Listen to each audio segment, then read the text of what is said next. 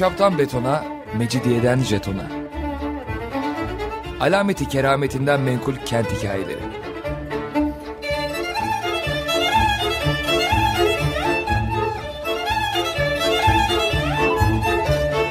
Hazırlayan ve sunan Pınar Erkan.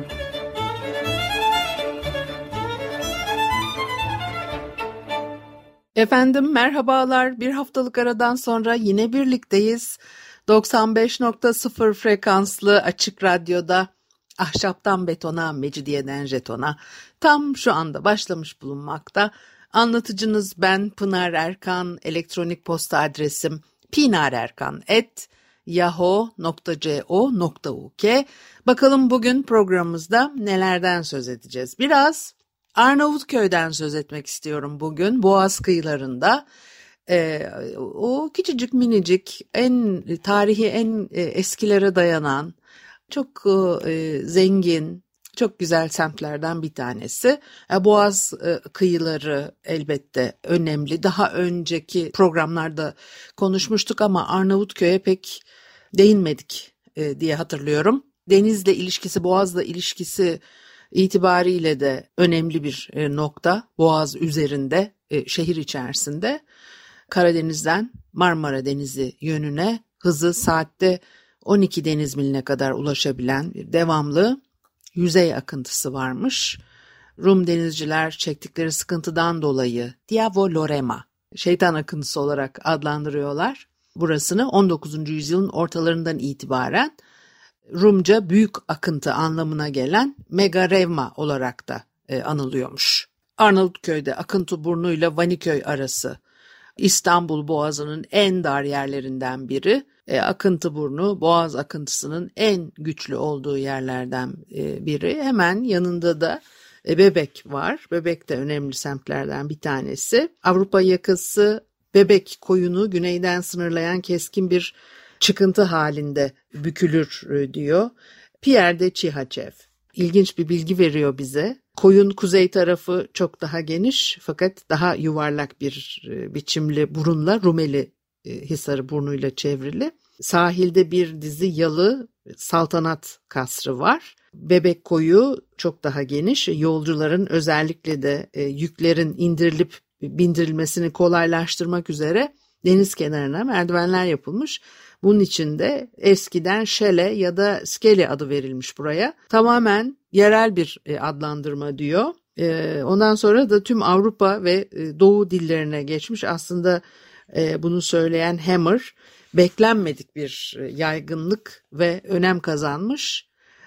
Hammer'a göre bugün gerek Avrupa'da gerek Osmanlı ülkesinde genel olarak Doğu'nun bütün limanlarını ve rıhtımlarını nitelemek için kullanılan Fransızca eşel, İtalyanca skala ve Türkçe iskele sözcükleri önce sadece bebek koyu için kullanılan bu şele ya da skeli sözcüğünden türemiştir diyor. Buyurun bakalım.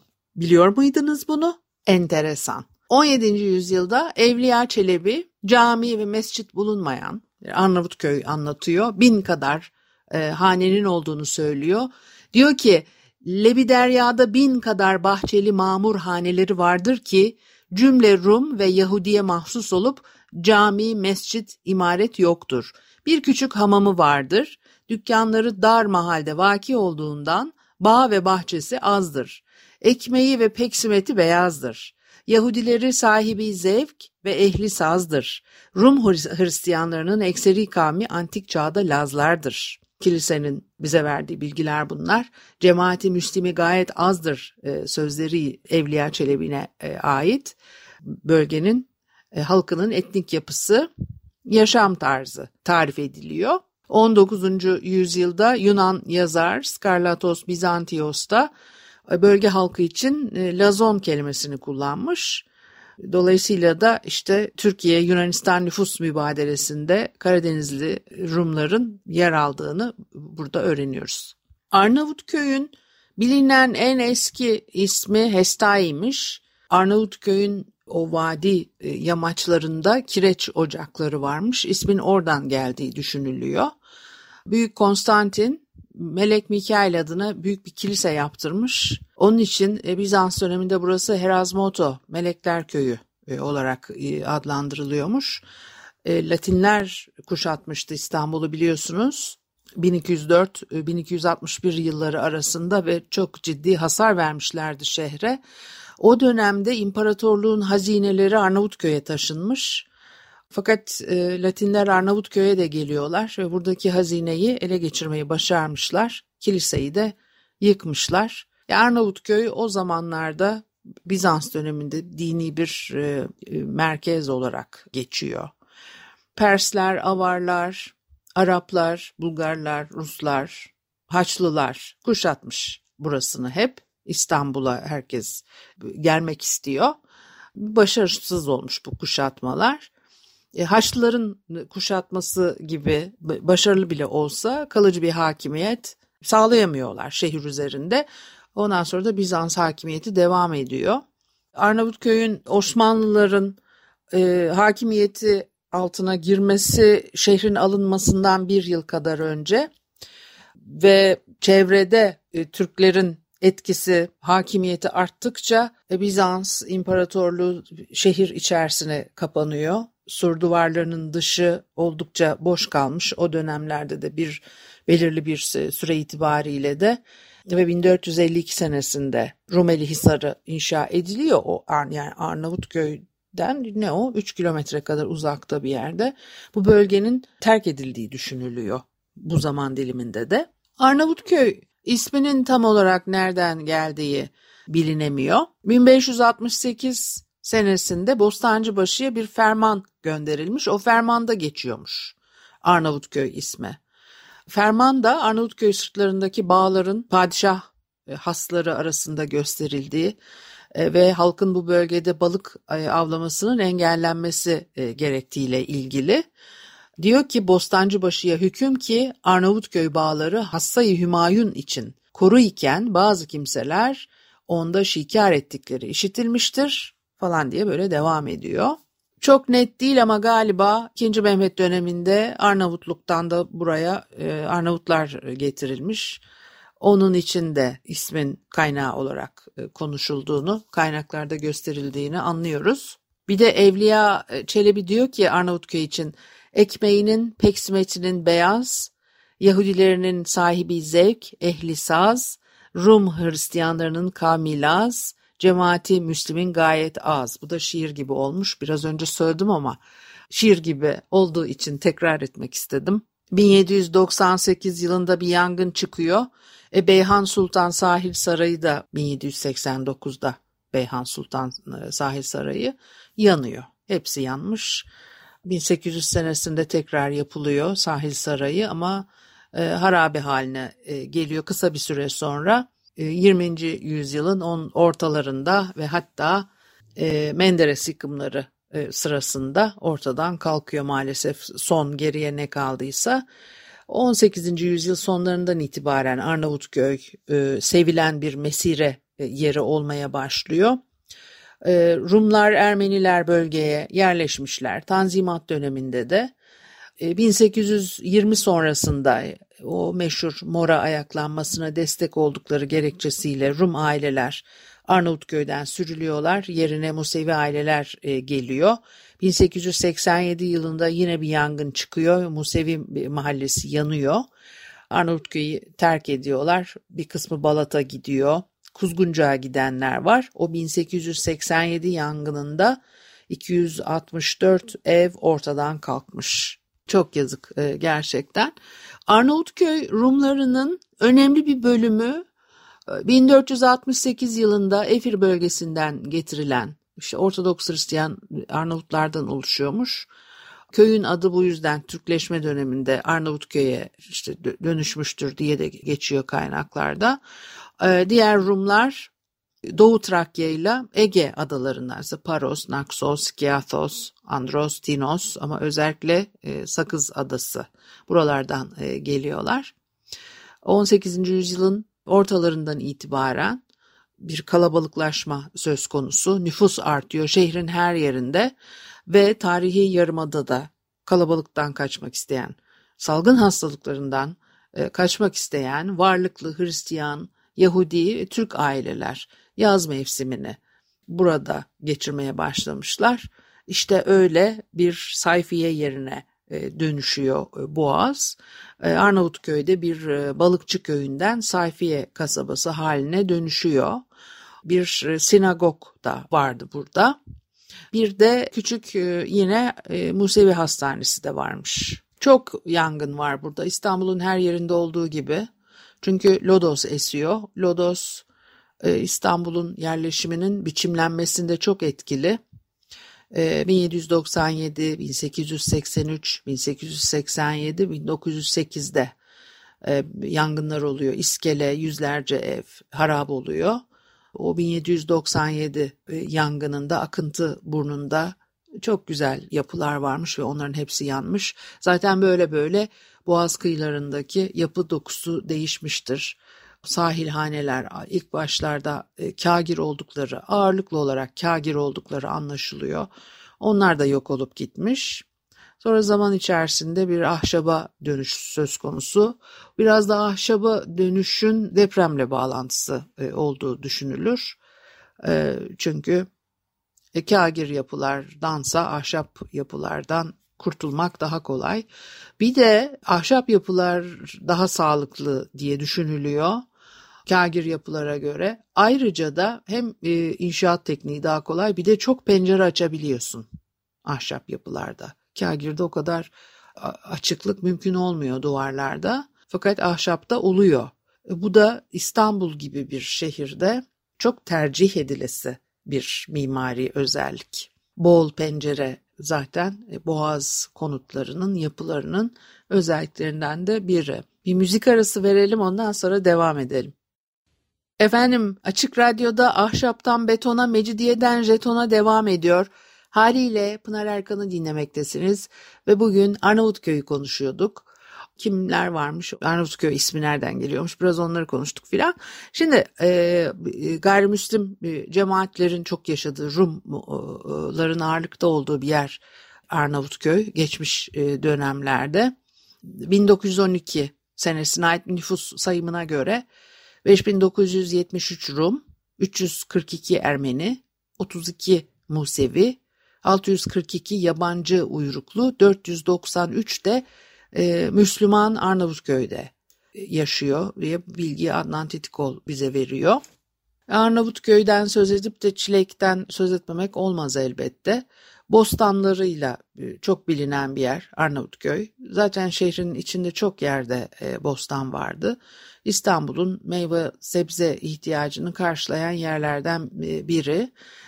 Ypsilantis, Alexandros Ypsilantis'in 1798'de Arnavutköy eteklerine çilek dikmeye başladığı anlatılır ve böylece de çilek meşhur olmuş. Ypsilanti 1726 yılında İstanbul'da doğmuş. 1774'te Eflak e, Beyliği görevine e, getirilmiş bir önemli şahsiyet. 1798'de e, İstanbul'a dönüyor da o çilek tarımını öyle başlatıyor. Arnavutköy çileği meşhur oluyor. Üzüm bağları yavaş yavaş yerini çilek tarlalarına bırakmış. 1960'lı yıllara kadar da çilek tarımı buralarda devam etmiş.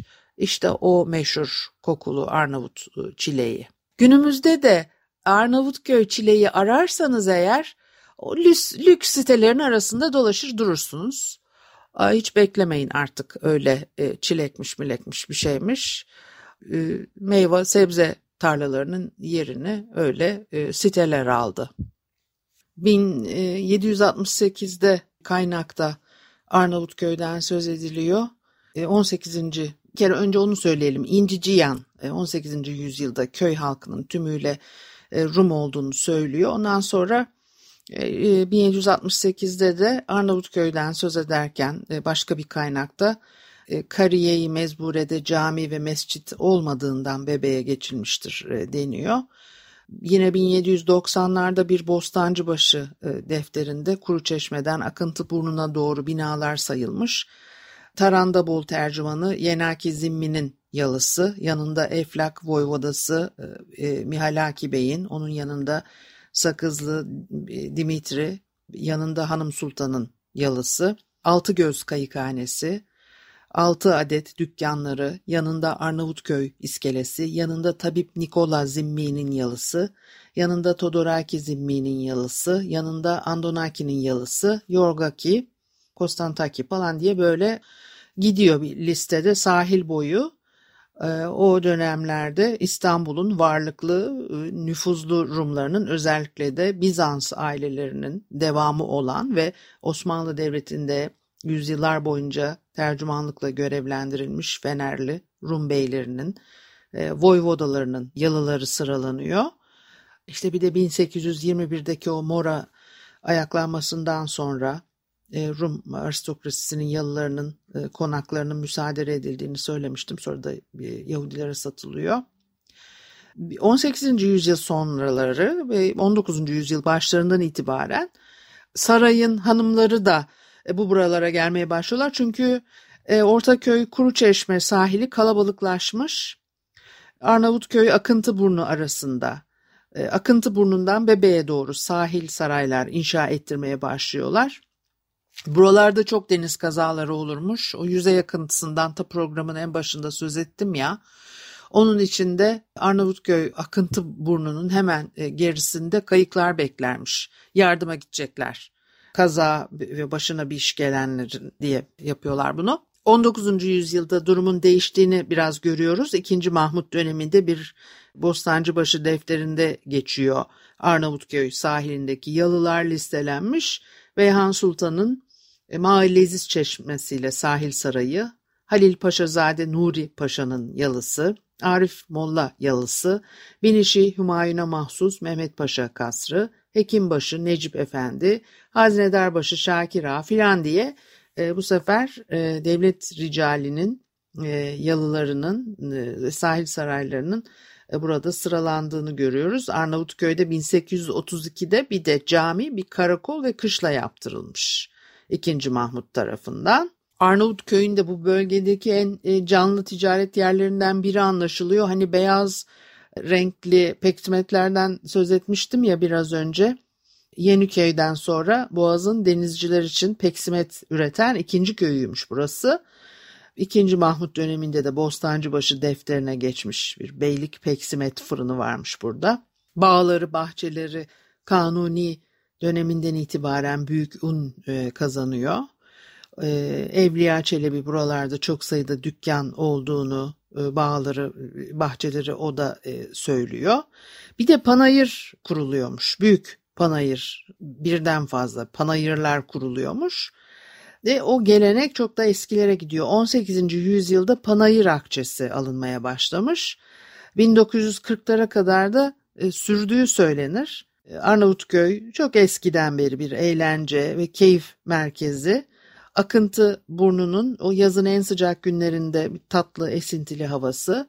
Boğaz'ın aslında her zaman şehrin diğer yerlerine göre daha serince olduğu e, da yine hep anlatılır e, kaynaklarda. Panayır kurulduğu zaman da kasap havalı, sazlı sözlü alemler yaparlarmış. Ha, haçın suya atılması e, var. 20. yüzyılın başına kadar geleneksel biçimde kutlanmaya devam etmiş o denize haç atma e, törenini izleyen eğlenceler e, yapılırmış o zamanlarda. Ortodokslar her yıl 6 Ocak günü Teofanya yortusu töreni gerçekleştiriyorlar kilisede. Ondan sonra da cemaat toplu şekilde sahile iniyor.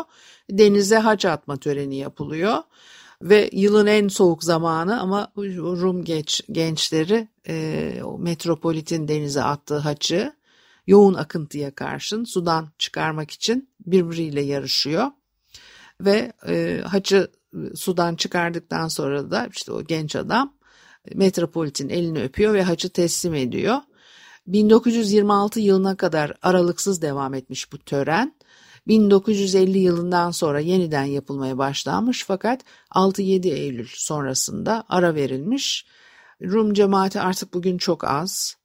Her yıl farklı bir semtte bu töreni gerçekleştiriyorlar. Arnavutköy sahilinde en son 2000 yılında bu töreni e, gerçekleştirmişler. Şimdi Arnavutköy akıntı burnunda bitiyor. En, işte akıntının en şiddetli olduğu yer Boğaz'da diye söyledik. O kötü havalarda e, buralarda kazalar olurmuş da dedim. E, e, kayıklar bekliyor. e, yedekçiler tarafından halatla sahilden çekiliyor. Orada akıntıyla başa demeyen tekneler ve kayıklar. Bazen de yolcular burada kayıklardan iner ve yollarına karadan devam ederlermiş. Hatta 16. yüzyılda akıntıya karşı yüzemeyen çağanoz sürülerinin burada karaya çıktıkları, akıntının e, sonuna kadar yürüdükleri ondan sonra tekrar denize e, döndükleri anlatılıyor. O da çok ilginç. Hatta bu işte tabii kabuklu deniz hayvanları o 18. yüzyılda hala belirgin olarak görülürmüş kıyıda bıraktıkları izler. Bugün tabii yine arada bul. İstanbul'da yani yenen pek çok meyve sebzenin tarihi o kadar eski değil ya. İşte mesela domates de değil mi? Sanki hep domates vardı. Salçalı yemek diye bir şey yok aslında. Çünkü domatesin tarihi de çok yeni bu topraklarda. Şimdi çileği de söyledim. Aslında iki ayrı cins çilek yetiştiriliyormuş. O küçük, açık pembe renkli, kokulu olanı e, Osmanlı çileği de deniyormuş ona. Çok ender rastlanan e, bir cins. Arnavutköy sırtlarında tarlalarda e, yetiştiriliyor. Ondan sonra Yeniköy, Tarabya, İstinye sırtlarında hatta Kadıköy tarafında Pendik civarında da yetiştirilmeye başlanmış. Fakat işte Arnavutköy çileği olarak anılıyor. Bir de koyu renkli biraz daha büyük Frank çileği de dikiliyormuş aslında buralara. İlk mahsul genellikle Mayıs ayında alınırmış. E, çilek meraklıları da tarlalara küçük sepetlerle kendileri toplamaya hemen orada taze taze yemeye geliyorlar. O toplanırkenki fotoğrafını da e, Twitter'da bulabileceksiniz. Şu yedekçiler kayıkları çekiyorlarmış dedim ya biraz önce. Ben de aklıma geldikçe geri dönüp ekleyip duruyorum. Robert Walsh da burada bir, bir böyle bir şey başına gelmiş. Ben onu size aktarmıştım daha önceki programlardan bir tanesinde. Aslında öyle çok kaza olmasına da gerek yok. O akıntıya karşı duramayıp ilerleyemiyor kayıklar. İşte o yedekçiler ve hamallar kıyıdan yardımla kayıklar ilerletilebiliyor. E, hamallar ellerinde sarılı e, halatlarla setin üstünde hazır bekliyorlarmış. Ondan sonra da kayığa halat atıyorlar. Birkaç kişi o halatın e, e, ucundan tutuyor ve omuzlarının üstüne atarak çekmeye başlıyor kayıkları. Bu şekilde ancak akıntıyı atlatabiliyorlar. Atlattıkları zaman da halatın ucunu bırakıyorlar. E, bir kağıt parçasına para sarıyorlarmış. O hamallara o kağıt parçasını atıyorlarmış ve e, yollarına devam ediyorlarmış. Hatta sahil şeridinde de yedekçilerin bu işi rahatlıkla yapabilmeleri için bu e, tekneleri çekerken e, kullanacakları sahil şeridi boş bırakılmak mecburiyetindeymiş. Yedekçi hakkı deniyor buna ve yedekçilerin bu bölgede hava koşullarından korunarak bekleyebilmeleri için de odaları varmış. Hani zaten Ortaköy niye Ortaköy? Çünkü orada da Yeniçeriler var. İsimler hep böyle bir sebeple konuyor.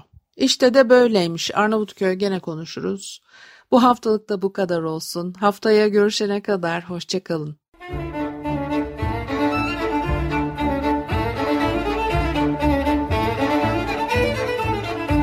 Ahşaptan betona, mecidiyeden jetona. Alameti kerametinden menkul kent hikayeleri.